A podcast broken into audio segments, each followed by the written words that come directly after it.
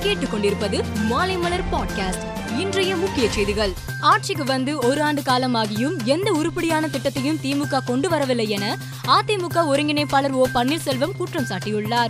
ஐநூத்தி ஐந்து தேர்தல் வாக்குறுதிகளை பொய் பொய்யாக சொல்லி சொல்லி திமுகவினர் ஆட்சிக்கு வந்தனர். மக்கள் ஏமாற்றப்பட்டதால் பெண்கள் உட்பட பொதுமக்களிடம் ஏற்பட்டுள்ள கோபத்தின் காரணமாக இனி எந்த தேர்தல் வந்தாலும் அதிமுக தான் வெற்றி பெறும் நிலை உருவாகி உள்ளது என கூறினார். இலங்கை தமிழர்களுக்கு தூத்துக்குடி துறைமுகத்தில் இருந்து நிவாரணப் பொருட்களை அனுப்புவதற்கு உரிய வசதியை செய்து தருமாறு வெளியுறவுத்துறை மந்திரி ஜெய்சங்கருக்கு முதலமைச்சர் மு ஸ்டாலின் கடிதம் எழுதியிருந்தார்.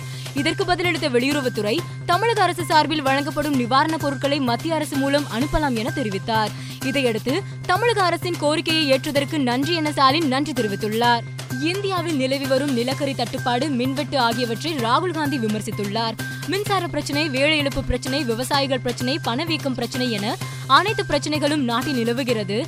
பிரதமர் மோடியின் எட்டு ஆண்டு கால ஆட்சி ஒரு காலத்தில் அதிவேகமாக வளர்ந்து வந்த இந்திய பொருளாதாரத்தை எப்படி சீரழிக்க வேண்டும் என்பதற்கு உதாரணம் என கூறினார். பொதுமக்களை தடுப்பூசி செலுத்த வேண்டும் என்று கட்டாயப்படுத்தக்கூடாது என சுப்ரீம் கோர்ட் உத்தரவிட்டுள்ளது. அதே நேரத்தில் தடுப்பூசி போடாதவர்களை பொது இடங்களில் தடுக்கக்கூடாது. மத்திய அரசு வகுத்துள்ள கொரோனா தடுப்பூசி கொள்கை தனிச்சையானதோ ஒருதலைபட்சமானதோ இல்லை. எனவே சிறிய மாற்றங்களை செய்யுங்கள். தடுப்பூசி போட வந்தால் போடுங்கள். கட்டாயப்படுத்த வேண்டாம் என தெரிவித்துள்ளது. மும்பையிலிருந்து மேற்கு வங்காள வங்காளத்துக்கு சென்ற ஸ்பைஸ் ஜெட் விமானம் துர்காபூர் விமான நிலையத்தில் தரையில் மோதியது. இந்த விபத்தில் பதிமூன்று பயணிகள் படுகாயமடைந்தனர். விமானம் நடுவானில் இருந்தபோது மோசமான வானிலை காரணமாக காற்றில் ஏற்பட்ட மாற்றத்தால் கட்டுப்பாட்டை இழந்ததாக கூறப்படுகிறது. இந்த சம்பவம் குறித்து சிவில் விமான போக்குவரத்து இயக்குநரகம் விசாரணை நடத்தி வருகிறது. அமெரிக்கா வெள்ளை மாளிகையில் நடைபெற்ற விழா ஒன்றில் அமெரிக்க அதிபர் ஜோ பைடன் கலந்து கொண்டார். அப்போது பேசிய அந்நாட்டு காமெடி நடிகர் ட்ரவர் நோவா ரஷ்யாவில் இல்லாமல் அமெரிக்காவில் பிறந்ததற்கு நாம் மகிழ்ச்சி அடைய வேண்டும்.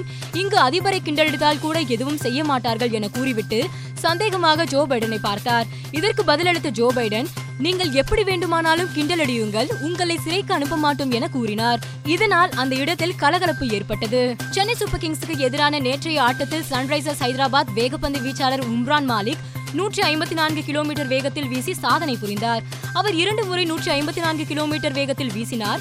உம்ரான் மாலிக் இதுவரை நூற்றி ஐம்பத்தி மூணு புள்ளி மூணு கிலோமீட்டர் நூற்றி ஐம்பத்தி மூணு புள்ளி ஒரு கிலோமீட்டர் நூற்றி ஐம்பத்தி ரெண்டு புள்ளி ஒன்பது கிலோமீட்டர் வேகத்தில் வீசியிருந்தார்.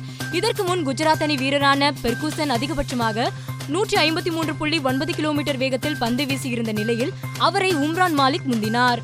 மும்பை வான்கடை மைதானத்தில் நேற்று நடைபெற்ற நாற்பத்தி ஐந்தாவது லீக் ஆட்டத்தில் Lucknow super giants Delhi capitals அணிக்கு இடையேயான போட்டி நடைபெற்றது. இந்த போட்டியில் ஐபிஎல் நடத்தை விதிகளை மீறியதற்காக டெல்லி அணி தொடக்க வீரர் பிரித்திவ் ஷாவுக்கு அபராதம் விதிக்கப்பட்டுள்ளது. இதன்படி போட்டி கட்டணத்தில் இருபத்தி ஐந்து சதவீதத்தை அபராதமாக அவர் செலுத்த வேண்டும்.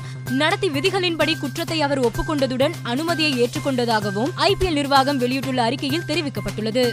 மேலும் செய்திகளுக்கு மாலைமலர் டாட் காமை பாருங்கள்.